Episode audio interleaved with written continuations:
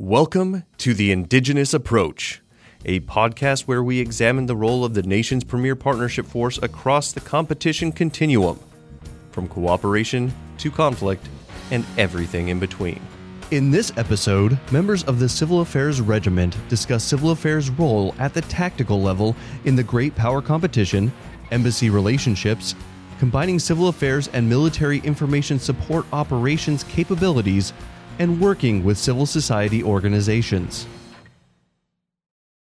Greetings. I am Lieutenant Colonel Sam Hayes, and I'm with the 95th Civil Affairs Brigade. I'm the Interagency Coordinator and Innovation Lead. Uh, today, we're continuing a great conversation about great power competition at the tactical level. Um, we're building upon the conversation we had a couple months ago, uh, and it's very noteworthy that we go out to the practitioners that are in the field.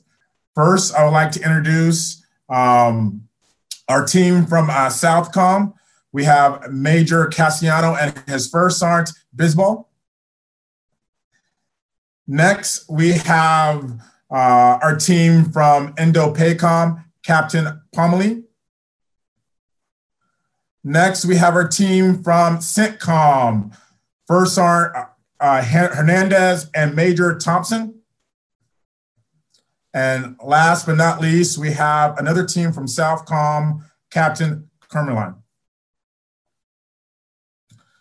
So, with this, one of the things that was really interesting as we began to talk about uh, great power competition uh, with our competitors like Russia and China um, is that all of these uh, successful practitioners bring a great perspective, not only in COVID, but they've all competed against China. So without further ado, we would like to dive in uh, to their experiences. Um, Major Cassiano, First Sergeant Bisbal, I know that you guys had a great time uh, and you were able to move the ball forward in Southcom. We kind of really want to hear about your experience uh, so we all can learn about the great things that you guys did around downrange. Yes, sir. Good morning. Um, as you mentioned, uh, my name is Major Cassiano, and with me is First Sergeant Bisbal we were the uh, regional civil military support element Andean Ridge command team. Uh, and part of this purview uh, was Ecuador and operations in the country of Ecuador. And that's what I'm going to focus on here today, sir, uh, as we discuss great power competition uh, with China.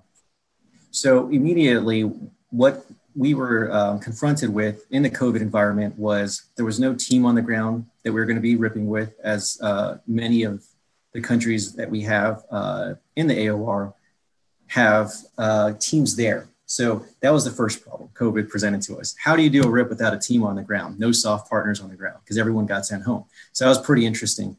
Uh, second, what uh, is the new focus right now in this great power competition? Uh, what is going on in the agency community and how do you get a feel for that? So the way we approached that um, in the MDMP process was linking up with, of course, the GCC and the TSOC. Uh, the TSOC was the, the guiding element on this. Uh, and we want to ensure that we understood the problem through the whole government lens. Uh, this was great because the USAID Deputy Development Advisor for Southcom was really able to clue us into that competition space um, with the USAID Clear Choice uh, initiative there that they have going on in Latin America. And one of the problem sets was the IUUF. Um, so they gave us their information that they had on hand, which is great, as you know, USAID being that constant uh, partner of ours. And we got the team spun up on there. Linking up with the MIL Group, uh, the MIL Group pointed out some of their capability gaps, and a lot of it was just getting out there and being that sensor. So right there, you hit on a couple of our key tasks of civil engagement uh, and civil reconnaissance, two things that we do to kind of build out the on the ground uh, common operating picture and creating that shared understanding. So through the MIL group and that permanent presence and our Southcom partners, uh, USAID, filling our team in, our team updated their running estimates and we're able to, to hit the ground running, focus their operations and start building that network of partners. Um, and, and that's one of the things that I just kind of want to stress with this indigenous approach that we take is that human network analysis that we do and how we, as part of a greater um, DoD um, attack these problems through the whole of government approach, leveraging the POLAD there at the TSOC or the USAID advisors there at the GCC. But at this time, sir, I'd like to kind of transition into how we we leverage some of the network that we already had in another AOR, if I might. Uh, and for that, yeah, sure. I, would like to kind of transition to First Sergeant Bisbal. Okay. Great. Uh, thank you, sir. Really appreciate it.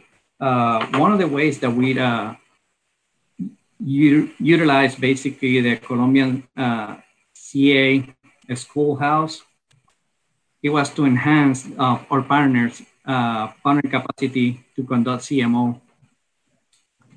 Not only the Colombians, you know, not only Ecuador, we also enhance to Mexico and Argentina doing SMEs and then uh, in order to enhance the civil, uh, civil military operations capacity within the, the, complete region.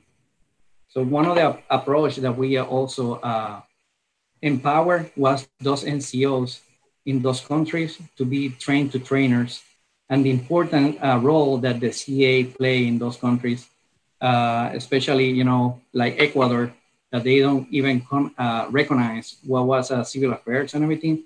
It was really great especially when China is conducting a lot of uh, operations over there.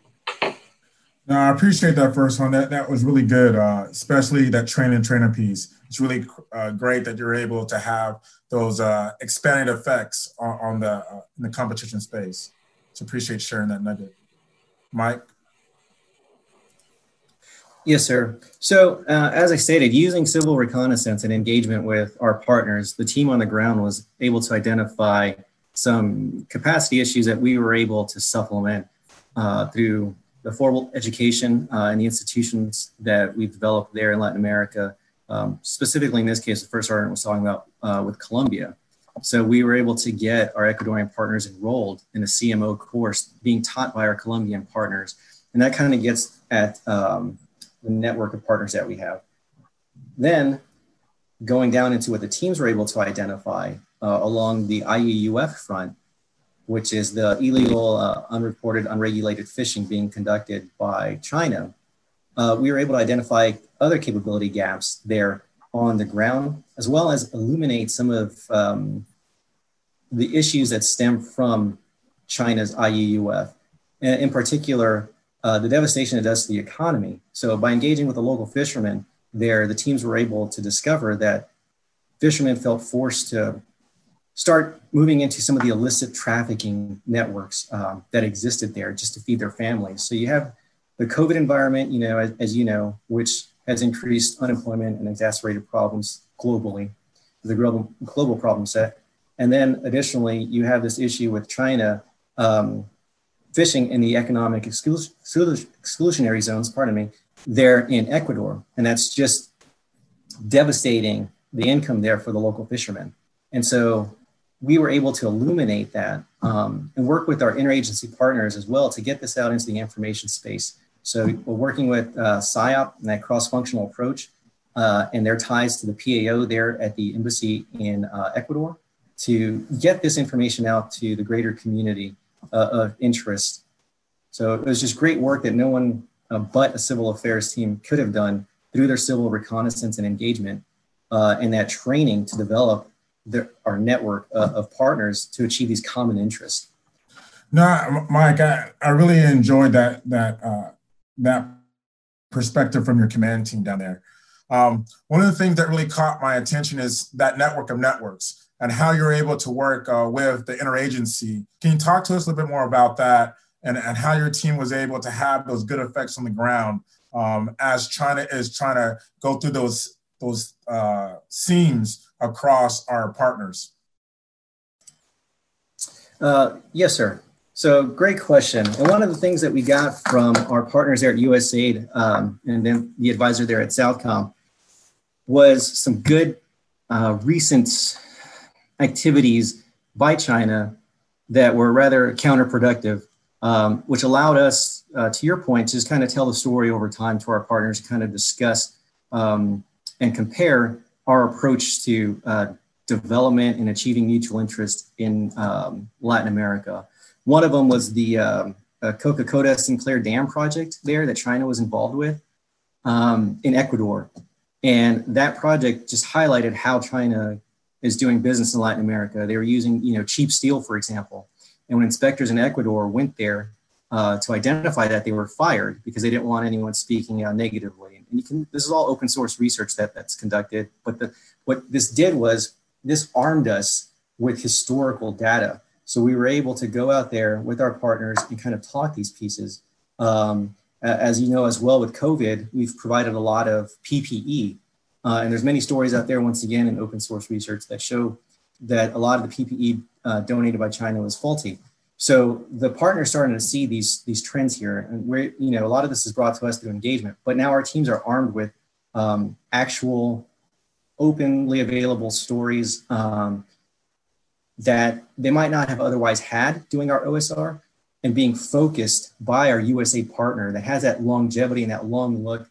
And that allows us as well to tie into um, the Department of State's, the ambassadors, integrated, integrated country strategy. So we understand the programs that they have going on and then how they would like for us to address them with that network of partners. So those network of partners, like I said, they, they give us that head start. They tie us into the national strategy. And then we can look at how we're going to tie our tactical actions to those uh, strategic level objectives and, and, nest and create that unity of effort. Uh, thank you, uh, Mike, for unpacking that. Hey, Captain Pomley, Christina, can you, uh, you know, add any thoughts or, or things that uh, um, the Southcom team just shared with us? What are you thinking about? Yes, sir. Major Cassiano, if you wouldn't mind, could you elaborate a little more on the coordination with your CMO counterparts, um, particularly in a COVID environment? No, that's a great question. Thank you. So uh, in Ecuador, there isn't a CMO capacity, that's First Sergeant hit on, but what our teams were able to do was conduct SMEs on CMO. Uh, and this created that, that shared understanding. Uh, they were able to do this in the COVID environment by adhering to uh, local policies and procedures there to combat COVID. Uh, and, and this is once again something that you get with a, a SOF entity that cultural understanding, that ability to navigate out there in any space, in any challenge, in this case, the COVID environment. Um, and it went a long way uh, because what it did was it showed our partners, once again, that no matter the environment, no matter the AOR, your SOF partners are going to be there with you to achieve those, those objectives. And in fact, uh, to your point, this, this education from our, our CMO uh, team there uh, they were able to create a demand signal all the way up to the Minister of Defense in Ecuador because they realized the utility of CMO.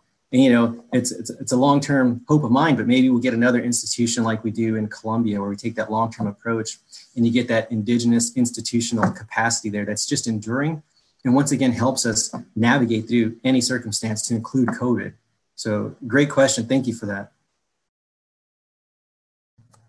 You know, once again, uh, thank you uh, to the Southcom team for sharing your story, um, really helping us to build that capacity down there and compete in a space that's sometimes not even uh, recognized.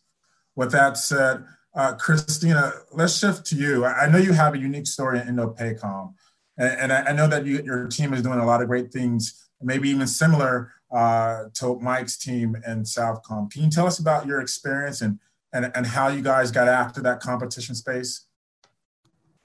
Yes, sir. Um, first of all, I just want to thank First SFC for allowing me to share on this topic, and thanks, sir, for hosting this. So, I deployed as the Theater CMSE Deputy Operations Chief, so helping to facilitate civil affairs operations by our CMSEs across the Indo-PACOM AOR. We deployed prior to the outbreak, and so we dealt with the challenges of dealing with the differences in the operational environment between pre and post COVID. How I see CA's tactical role in con- contributing to GPC really focuses on while we do our tactical mission tasks, also building relationships, being on the ground and being, you know, a personal face to these local communities about reassuring the US commitment to our partners and allies, as well as supporting capacity building activities and then contributing to the information environment. And we saw all this play out um, during our deployment.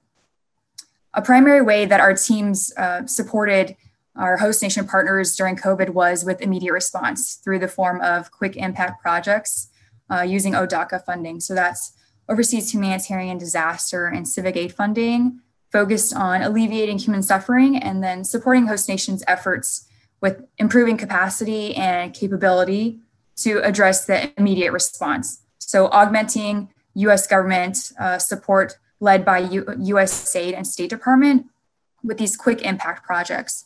And of course, this was an unprecedented environment that we were operating in. And our teams really pushed the limits on what we thought was were the limits of OHDACA. So we submitted over 100 projects spanning more than $8 million in four months. And just to provide some greater context, you know, that's normally the output in over the course of three years. So there was a lot of effort, um, a lot of interagency and host nation coordination behind all these projects. And we were able to support 14 countries. So we don't have 14 CMSEs, we're not operating 14 countries. So this allowed us an opportunity to develop systems for ourselves on how we can support these countries and these country teams where we don't actually have a CMSE presence. We were able to support afar by coordinating closely with USAID and our MIL group or PACOM augmentation team counterparts in the embassy. And so, uh, example I just want to highlight is uh, with the Philippines. So that's a great example of coordination with interagency, host nation, as well as across SOF. So our CMSE Philippines based in Manila, they weren't able to travel due to a country lockdown, but they continued mission. They locally procured PPE and coordinated through their host nation counterparts, um, specifically CMO counterparts and Air Force and Navy and Coast Guard to secure transportation to provide this PPE to more remote areas. Um, this also included supporting our SOF counterparts in Mindanao and enabling them to provide humanitarian assistance to those local communities. So, reaching across SOF as well as joint and host nation coordination. And lastly, I just want to highlight information environment and how critical that really is to GPC and you know our contributions to it. Um, an example was there was the COVID HA handover ceremony. So uh, COVID HA that our CMSE locally procured. And this handover ceremony was between the US ambassador and the Minister of Health. So since it was a senior KLE, it attracted a lot of media attention, and which also included uh, national televised news. And not even five minutes after that ceremony, there was a another handover ceremony between the Minister of Health and a Chinese affiliated company, also providing COVID HA, but none of the media stuck around.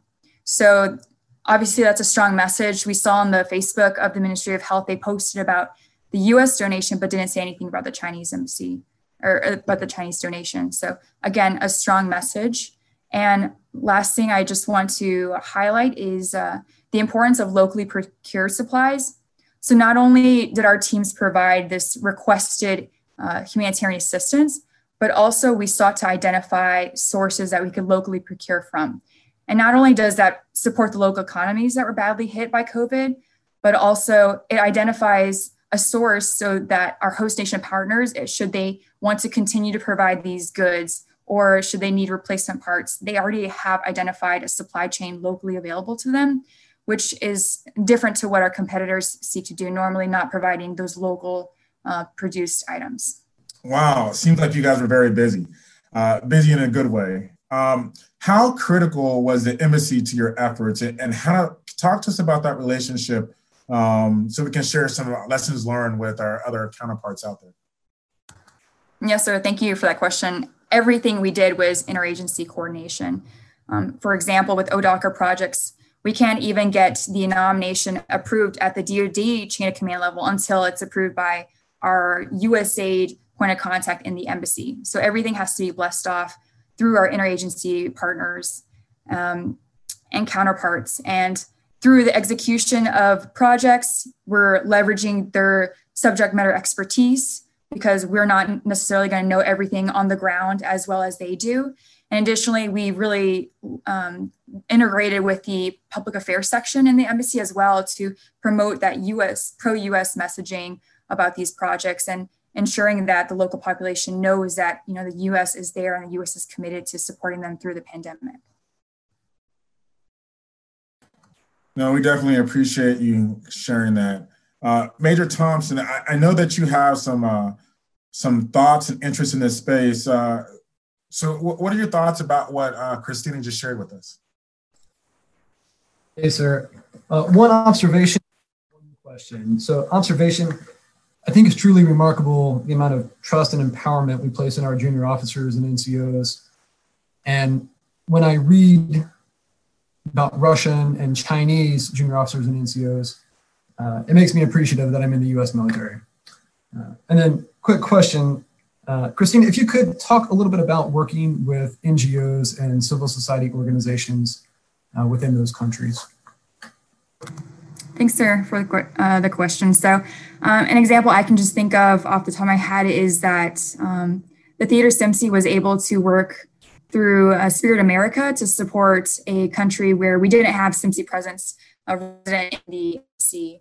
So, this actually is an example of SOF collaboration as well. So, we had uh, a SF counterpart who had just finished conducting a SME in that country, and they were able to share information with us about how the Ministry of Health needed certain medical equipment that they didn't have uh, locally available in their country to um, collect test samples for COVID 19.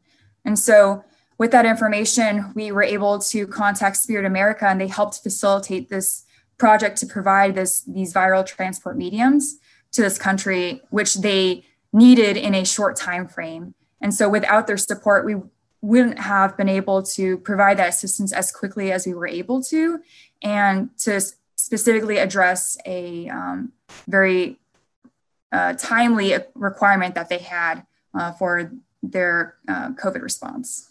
No, that, that's awesome. I, I, really appreciate you dialing in to those details. Uh, it's critically important as we look at our NGOs that we work with uh, on the ground. Shifting to our CENTCOM team, Major Thompson, Sergeant Hernandez. Uh, I, know your your theater is a little different than Southcom, Indo-PACOM, but the competition and threat is still nevertheless the same. Can you unpack for us your experience in this competition space? Hey, sir. First, I want to thank you for moderating this discussion, and I want to thank First Special Forces Command for sending us all over the world to work on issues that we're passionate about, and then bringing us back and allowing us to talk about it.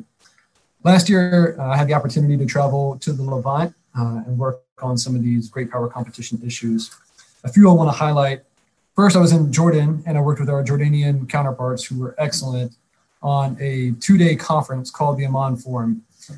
The Amman Forum was attended by over 300 people from 27 different countries, including the Russian defense attache, who had to sit there and listen to every speaker get up and talk about the unparalleled relationship between the US and Jordan from the US military side on the planning aspect of this was myself and a PSYOP NCO. So we created our own mini cross functional team and worked with our Jordanian counterparts to bring this uh, conference to fruition. The second piece is civilian harm mitigation classes I created with a US based organization called Center for Civilians in Conflict. Had these classes translated into the local languages and then worked with our special forces ODAs to include these in the curriculum for our partnered forces uh, special operations NCOs. So every NCO that went through their professional development course received these classes on civilian harm mitigation. With the number of Syrian refugees, particularly uh, in the Levant, the narrative quickly compared how the US cares about civilian harm mitigation and tries to protect civilians compared to the Russians. A third one is our efforts in women, peace, and security. Within the Middle East, some countries in the Middle East, women have a somewhat marginalized public role. However, they have a lot of influence in private life in the household. Uh, so we sought to work with the economic empowerment of women, uh, women-owned businesses, and then also after-school activities for girls through organizations like Reclaim Childhood and other organizations. We started to see a lot of uh, anecdotal reports about how families were starting to support U.S. efforts um, because at home they were receiving strong support for the U.S. because we cared about uh, equality and access and equal opportunity, especially when you compare against uh, Russian-based assistance or even Chinese-based assistance. So two great power competition aspects there. And then I'm going to turn it over to First Sergeant Hernandez, who's going to talk about our efforts to combat uh, some great power competition with China uh, in related in relation to COVID. Uh, first, Sergeant. Hi, good morning, sir. Uh, thank you for your time. Uh, we have some pretty creative teams and, pro, uh, and proactive teams. I say this because, as we all know, the COVID pandemic caused a very restrictive uh, freedom of environment across the AOR, at least it did for us. And even through that, the teams managed to come up with very creative ways of still maintaining uh, communication and maintaining the networks active. Not only did they provide PPE or uh, protective equipment, but they also maintain their relationships active by conducting uh, training on the proper mitigation of COVID uh, and or reducing the risk of COVID infection. One team, while working with the uh, IWTSC, uh, accomplished to manage uh, produce some pamphlets that were also handed over to uh, the local population while still maintaining COVID pandemics. That that was all. I mean, maintaining COVID mitigation, maintaining their distance and social distance and all that. Uh, another team, which was the one in Lebanon, maybe uh, Major Thompson, if I leave anything out. Uh, that team was so successful that they achieved to uh, receive five minutes of primetime TV. Based on this primetime TV reporting, uh, we got some reflections that the Chinese actually it, it prompted a reaction from the competitors, uh, which, as, as we all know, it causes an economic imposes an economic uh, uh, loss, right, to to the competitor, which is actually what we're trying to look at. Um, with this, I pause for any questions. One thing I want to add to what he said is uh, we were there during the start of COVID to the region so a lot of these, um, the IWTF messaging that uh, we're receiving from them, and then also our team's work was the initial response. So things we know now that are kind of common knowledge now, we were figuring out then. So the amount of uh, lives potentially saved or people who did not receive COVID who may have otherwise is probably close to the millions. No, I, I definitely appreciate your team unpacking that, that good uh, information, especially when it talks about the mitigation measures earlier stage. Uh, how did you amplify your message and what were the effects with the other uh, ARSOF members on the ground? I, I heard you talk about uh, PSYOPs. Uh, can you talk with us about how were you able to work with the other tribes to make an impact? Yes, sir. So as stated with the, with the forum, we worked very closely with a PSYOP, cross-functional uh, team there with the civilian harm mitigation classes. That was in collaboration also with the special forces, ODAs, the women's peace and security, and the COVID were all cross-functional teams. Uh, when we would go out, the PSYOP team would be right there. Also, the partnered uh, nation PSYOP um, equivalent was there, and they were uh, putting forth these messages in the information environment to inform people on what we were doing. No, I, I appreciate that. We really, you know, have to understand that we're bigger than ourselves. And as an ARSOF community, we can have we can punch above our weight when we truly utilize all the aspects together. So thank you for sharing that. Uh, Captain Cumberline, uh, can you um, what thoughts are you going on in your head as you're hearing the CENTCOM team talk about their experience? What are your insights? All right. Good day, sir. Good day, everyone. So it's uh, it's an amazing conversation. Uh, I'm absolutely, um, you know, I'm, I'm, fascinated by the differences between how you know CENTCOM is going to work and how SOUTHCOM is going to work and how we can take these things to leverage. But uh, on on your point, sir, about punching above our weight, I know that a lot of the projects that we do and a lot of the ways that we get the messaging out um, is not dependent, but you know grows together with that interagency work uh, and with streamlining the social media message and about how we get these things disseminated um, via the means and via the the media's that the actual population receives them. So I know I did some work on that in, in Southcom, um, but sir, if you could flesh out a little bit what that looks like more in the CENTCOM sphere, I'd appreciate that. Hey, thank you. Yeah, so we work very closely with our State, Department and United States Agency for International Development uh, throughout every country in the Middle East where we were. And excellent teams there. They were instrumental in helping us to share our messages, and everything was very closely coordinated with them. So, Captain Cumberline, so I know you were in the Southcom. I, I know that you uh, have done well with, with the 83rd. Can you kind of unveil for us uh, your experience down there uh, so we can learn from you. Thanks again, sir. So um, I took my team uh, down there, a team of uh, four from the 83rd Fox Company, uh, down to Guyana starting in August. Uh, similarly to what Major Cassiano was talking about, there was no uh, rip there. You know, in the COVID environment, the previous team had already um, returned to Fort Bragg, so getting that continuity, uh, you know, was a challenge. And of course, the the outgoing team did a very good job setting us up, but to a certain degree, uh, we arrived there and had to look at the situation with new eyes. Uh, we were there from August through December, um, but really absolutely critical to what we were doing really was that interagency coordination. Uh, Southcom has a lot of, um, I think, great histories with the company teams, um, interacting especially with state. Uh, I know that I was almost joined at the hip uh, with the uh, embassy public affairs officer, that that conversation was absolutely ongoing particularly because in Guyana there is the the central capital and then there are the rural zones and the physical distance between those is really great.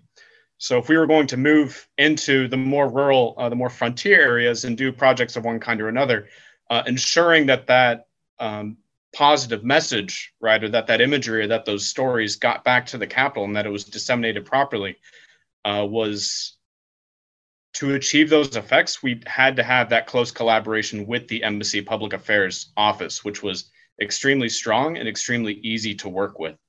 Uh, so building those relationships, as Captain Plumley said, and just making sure that we're you know side by side going after those projects ensures uh, that it really works effectively. I know on one of these uh, presentations before, uh, Sergeant Acosta, who just came from the schoolhouse, emphasized that you know the country team and you know many of the people at the embassy especially the public affairs officer have often been there for far longer than you will be. So you deploy there you orient yourself as quickly as you can but if you're not drawing on that knowledge and on those networks you're simply not going to be effective. Uh, so that close relationship and especially working with the uh, through the social media that they had set up uh, empowered us to achieve the effects that we were going for which really was definitively in that covid environment um, not just uh, PPE, not just coordination with the Guyanese Ministry of Health, uh, but also getting more precision about the civil vulnerabilities uh, sprouting from that, things like food insecurity, um, things that are not necessarily immediately obvious, but as soon as you have a team on there on ground, a couple of really strong NCOs, as I was fortunate to have, uh, you start to get that feedback and that information about how else can we attack the COVID problem? What's the most effective way uh, that we can really um, achieve the joint objectives that we have here. Um, very positive experience, really great learning experience, sir. Um, fascinated to hear how everyone else has tackled it. I mean, the COVID problem has been everywhere, and I know every, um, really every country has its own particular um, angles and objectives, sir. I know that your, your team worked with uh, local civil um, society organizations to get after the economic uh, civil vulnerabilities. Can you kind of unpack that for us? Yes, absolutely, sir. So I, I came in with the conception that it really would be primarily about uh, PPE and about support to the Ministry of Health, which we did support. Uh, but when we got out to those rural areas and had those conversations with people on the ground, uh, there was a running conversation about how you can't really isolate people that are dependent on, um, you know, on foraging, on hunting, on fishing, because they had a whole, they had life requirements that were different from people in the city. So alleviating those by ensuring that if we did have to isolate someone, or if we had to enable the Ministry of Health to set up an isolation area, that you would then have to provide, you know, food support, food hampers, uh, even gardening tools that people in, um, you know, could start a garden in their backyard and start to uh, maintain that food security. Because uh, the alternative is to tell someone who relies on moving from region to region, right, potentially carrying the pandemic there, uh, that they have to stay put and then provide them with nothing, which is not uh, practicable at all. Um, so that is not information that we would have had had it not been working through uh, the civil groups on the ground that were tackling that problem. Major Cassiano, I know that you worked in the Southcom area. I know uh, Captain K worked in a different part. Uh, I'm interested in your thoughts and insight as he unpacked his experience. Very common as well to, to our AO, uh, to our country, was the creativity of the teams there and the importance of that network of partners when we're mapping things out. Um, through that and through meeting with our UAPs, our team on the ground was able to kind of overcome uh, some of their setbacks as well, taking that indigenous approach. You know, meeting with the Ecuadorian Navy, our team identified some of the capacity issues they had with identifying what illicit catches look like, some of the issues with maritime law. How do you transition to a, judicial finish, uh, for example? Uh, so, an indigenous problem. Well, by having that network of NGO partners uh, there that they developed quickly, the team was actually able to put together a SME funded by another NGO to address that problem. They brought in maritime lawyers, uh, marine biologists, and conducted a SME where uh, 25 uh, senior uh, naval officers were trained uh, in the Ecuadorian Navy to address their own problems. Um, so indigenous problems, indigenous uh, solutions in that network that our CA team built there on the ground. I mean, all in all, with, with the SMEs conducted that, because it gained such notoriety, because the team did such a great job, over 350 Ecuadorian military soldiers from special forces to infantry were trained in SMEs by this team that was on the ground for um, less than uh, six months in this case because they had a delayed deployment due to COVID. So it's just amazing what, um, to the point some of the other captains made, what our team leaders are, are capable of, and the importance of that indigenous approach uh, to create this unity of effort. Thank you for that question, sir. One of the things I, I kind of want to challenge the group as we connect the dots, uh, for those of, uh, of us who are listening to this episode, First Special Forces Command is standing up Information Warfare Center, and it's designed to support the sensor on the ground, our members uh, that are downrange competing, um, as they uh, think through on how to support you to build that culture around, provide that precision fire uh, for you guys on the ground. Uh, what would have been critical to help you uh, if it was fully manned and fully operational during your time. I'm interested in your thoughts so we can provide them some nuggets as well. Uh, with that said, um, Mike, your team, um, how does that look for you when you're down there? So, um, the two things that I think come to the forefront here, sir, is before you head in, just like any mission. Uh, so, the surveys, the ability of uh, the Information Warfare Command to do those native, those pulse surveys in our AOR and kind of build out that understanding of where the teams are headed. So same thing you would get with, with any uh, mission brief. Um, so they can kind of focus within those uh, NAIs and the PIRs that we'd like to answer, but understanding that civil component, because it, it's just an amazing tool. If you've ever read one of the uh, surveys done by Native, um, it's very illuminating and it really helps you understand the environment before you enter it.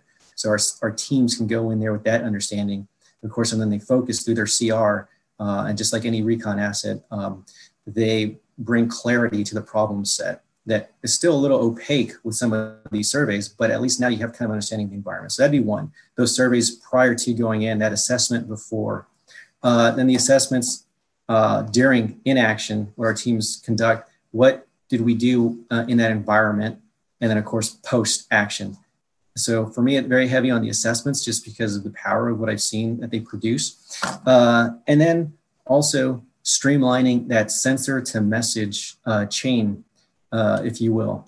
Just understanding within each AOR some of the um, authorities and permissions so that we can streamline this process and be that first to message and keeping with one of our first SFC uh, objectives. Hey, first, Sergeant, uh, anything you'd like to add to that? Oh, sorry. I think uh, uh, uh, Major Casiano basically covered everything. I say, you know, about the IO you know, understanding the civil uh, components, what's going on, having a better understanding, you know, with those surveys, and then the teams conducting the CR, just bring everything on light. So I think it's basically very, very uh, important for us. And then those assessments to assess basically what's going on in the ground so we can basically have a better uh, messaging to the population. I definitely appreciate that. Christina, in the Indo-PACOM area, uh, how would you want to be supported if, if that capability was there? Same question to you. Yes, sir. As I mentioned before, you know, the information environment is so critical at GPC. So something that could be beneficial is if we could have a better understanding of the different parties involved in the information space. So something like an information common operating picture. You know, ideally it could show composition, disposition, um, the intent of the different parties involved. Major Thompson, uh, what about the CENTCOM AOR? Uh, how could that add value there? Hey, sir. Uh, again, uh, messaging. And then secondly, kind of what Major Cassiano was saying, the quantitative and qualitative analysis at a sub-regional and a community level to understand the push and pull factors influencing people's behaviors. Captain Camerline, same question to you. Uh, if that capability uh, was fully operational and your guys are downrange, how could that precision fire help you get after the competition? Thank you for the question, sir. So um, I love the way Captain Plumley put it. To be honest, uh, the concept of an informa- information common operating uh, to me would be amazing. Just to be able to look at that product and actually see uh, where those lines of influence are going. Uh, because I, I came out of country with what I understood to be a pretty clear picture of where I thought the areas of influence were, particularly with uh, you know PRC, uh, GPC. There's a very heavy uh, economic uh, footprint there, kind of comparable to what Major Cassiano was talking about. A lot of resource extraction, a lot of um, you know negative economic factors. But I know that that's not the whole picture. And no matter how much I dug, having more closer surveys, having more uh, detail and precision on what that influence is, so how we can counter it, I, I think that that would be fantastic. So, common operating picture. Love the phrase. I'm going to start using it, I think. No, that's awesome. I really appreciate everyone for sharing their thoughts. I, I definitely know that it will add value to the conversation. We want to thank uh, uh, First Special Forces Command uh, for this opportunity to have this conversation. Uh, we definitely want to thank the 95th uh, for allowing us to participate and all the battalions to include the 83rd. This has been a rich conversation on how we get after tactical um, GPC and the different areas that we work. Uh, thanks, everyone. This has been the Indigenous Approach. We hope you have enjoyed this episode. Follow us on social media, and if you have suggestions for topics or guests, send us a message. Thank you for listening.